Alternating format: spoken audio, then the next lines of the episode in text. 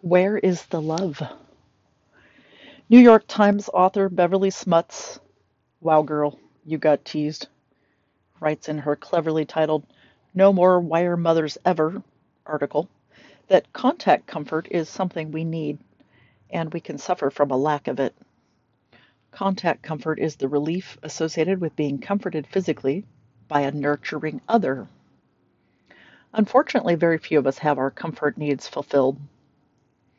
The concept comes from research by Harlow, where infant monkeys were given a surrogate mother in the form of a cloth monkey mom with no bottle or a bare wire monkey mother holding a feeding bottle.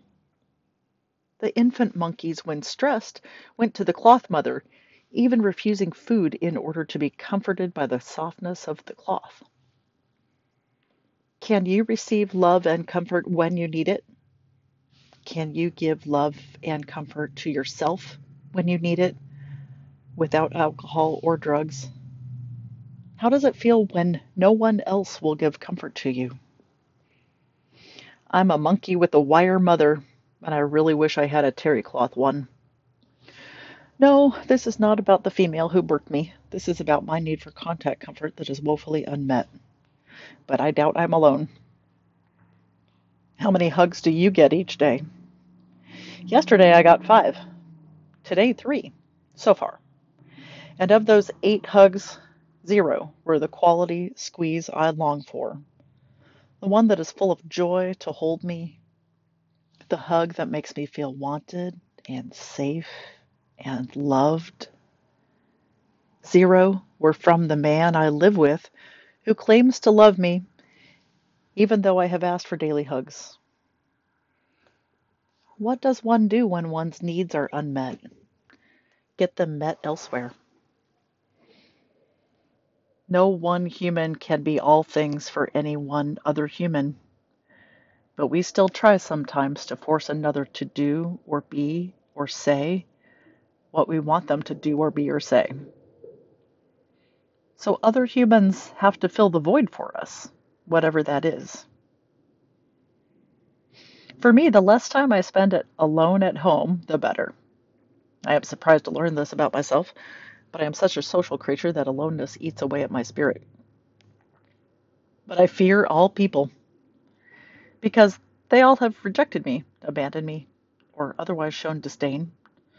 Those closest to me were the hardest to accept rejection from, family. But even worse, lovers who were so passionate, who made promises, who held me beautifully, and then didn't ever again hold me. I observed them avoiding touching me, even holding an arm to their own body to avoid it drifting and touching me on my side of the bed. When Lord of Lords, how I long to be touched. So here's the rub. Many of us believe we are unworthy of touch. It's a self-denial of pleasure thing. Some demon from the past told me I was unworthy, so therefore I believe myself to be unworthy of the pleasure. Lack of self-worth and belief in our worthlessness leads to this. I have a potential lover whom I find magnetic, but who refuses to make time for me out of his own self-denial. This is also an addiction to our own suffering, possibly an attempt to magnify it. See how unlovable I am, as clearly I drive away those who might want me due to my inability to show a return of affection, due to my belief that I am unworthy of it. Or else I would step into my power to be able to manifest that which I desire and accept and allow this love to flow to me and through me. This love that I am worthy of.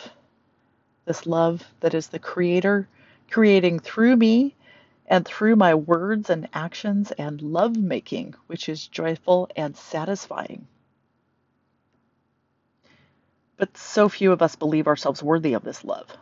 So many are hanging on to wire mothers or wireless Bluetooth mother babysitter knowledge entertainment boxes who occupy your time and minds so that you can justify the too busyness to fall in love with life and passion. Or else you would be making love right now. Jesse Klein writes in You'll Grow Out of It that she is happy for her fiancé to leave for the day so she can masturbate. Girl, why? No. I mean, why is your man not aware of your need for lovemaking? I know self-love is a gorgeous thing. I know self-love is a miraculous thing. And that sometimes not having your man come too swiftly, a disappointing 866th time, is a blessing that we can easily avoid. But there's a man who supposedly loves you within arm's reach and who probably wants to know or even just enjoy the thought that you're aroused, even if he chooses not to participate in your lovemaking, could surely appreciate the belief that he may at least play a small part in your fantasies. Sigh, missed opportunities to get oxytocin. Oxytocin is the cuddle bonding hormone that makes us happy and feeling loved. I highly encourage you to get high on the love, creating that is reaching out and touching someone.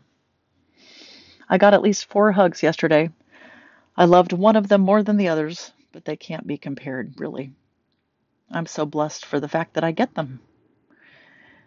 I remember my trailer shitter maintenance guy, Skip, so memorably telling me, "You gotta hug yourself every day." I hug myself every day as he was emptying my shitter, which was full, and spraying it clean on the inside to make sure that my sexy little 1982 Fleetwood Terry trailer had a smooth operating shitter, aka Blackwater tank. Kyle Cease wants me to not fear the haters, the fake huggers, the shade casters, the mean girls, the envious. In fact, Kyle says to get used to having 10,000 haters, because if you want to soar with eagles like Oprah, you got to plan for 10,000 haters for every 10 million likes. If you want to be big and have a great life, you got to be accepting of that trash. In fact, you got to love it. Picture your gorgeous, perfect life for just a minute. That sense of relaxation and ease. That sense of everything being taken care of by your army of minions who do your bidding and provide for your every whim. Now try to keep that feeling going, while ruining it by picturing the most annoying human you know leaning way too close over your shoulder and doing that annoying thing they do or say. Rutting reavers on my lady balls. Why did you picture that just now? It was so nice right before that Ada showed up. Painful. And yet, this is the big life, the life of a Jesus. Jesus had to have annoying followers. You know, the one whom your minions all have recently been commiserating about and her most annoying habits. And then that very Judas approaches. And the poor, miserable minions all turn and drop their heads and mutter, "Oh, fudge, here she comes." That person who can, but cannot unless you let them, ruin your peace. Abraham Hicks says that in every situation there is wanted and unwanted. And that contrast is a blessing that shows us what we want less of, which Don Miguel Ruiz says helps us to learn what love is not. By knowing what love is not, we know what love is. Unwanted is what love and beauty is not. But what you find unwanted may be wanted by someone else. What if for every undesirable there was a perfect match? What if for every person who disliked olives on their pizza, there was a person who disliked mushrooms on their pizza, and they traded toppings in perfect harmony for the rest of their bliss-filled lives? And then sometimes there'd be another unwanted person who showed up again. The pizza topping traders can now share a laugh about how that unwanted person was, because they could see with perfect clarity of contrast what they did not want. So then they knew what they did want, and they spent their lives seeking for that which they did want, for the rest of their love-creating lives, for their highest good, and for the highest good of the planet and all mankind, forever and ever expanding into the infinite. What if for every dom there was a submissive who liked to clean house and accept being controlled by their master or mistress? What if For every poison, there was an antidote. What if there was an ease for every dis-ease in the body? What if love is just magnetism, your heart's very magnetic field attracting that which is wanted? I can imagine the magical world within our own world that Alexander Mazzone describes, which is that fear and grief are the demons who we can become aware of, especially when we see them attach themselves to others. And this awareness of self, of mean demons, allows for miraculous self and other healing. So love is inside us when the night is dark and full of terrors, and no one is there to love us. But the dark terrors can be lovable too, boo dragons, if you can make friends with the fact that they just want hugs too.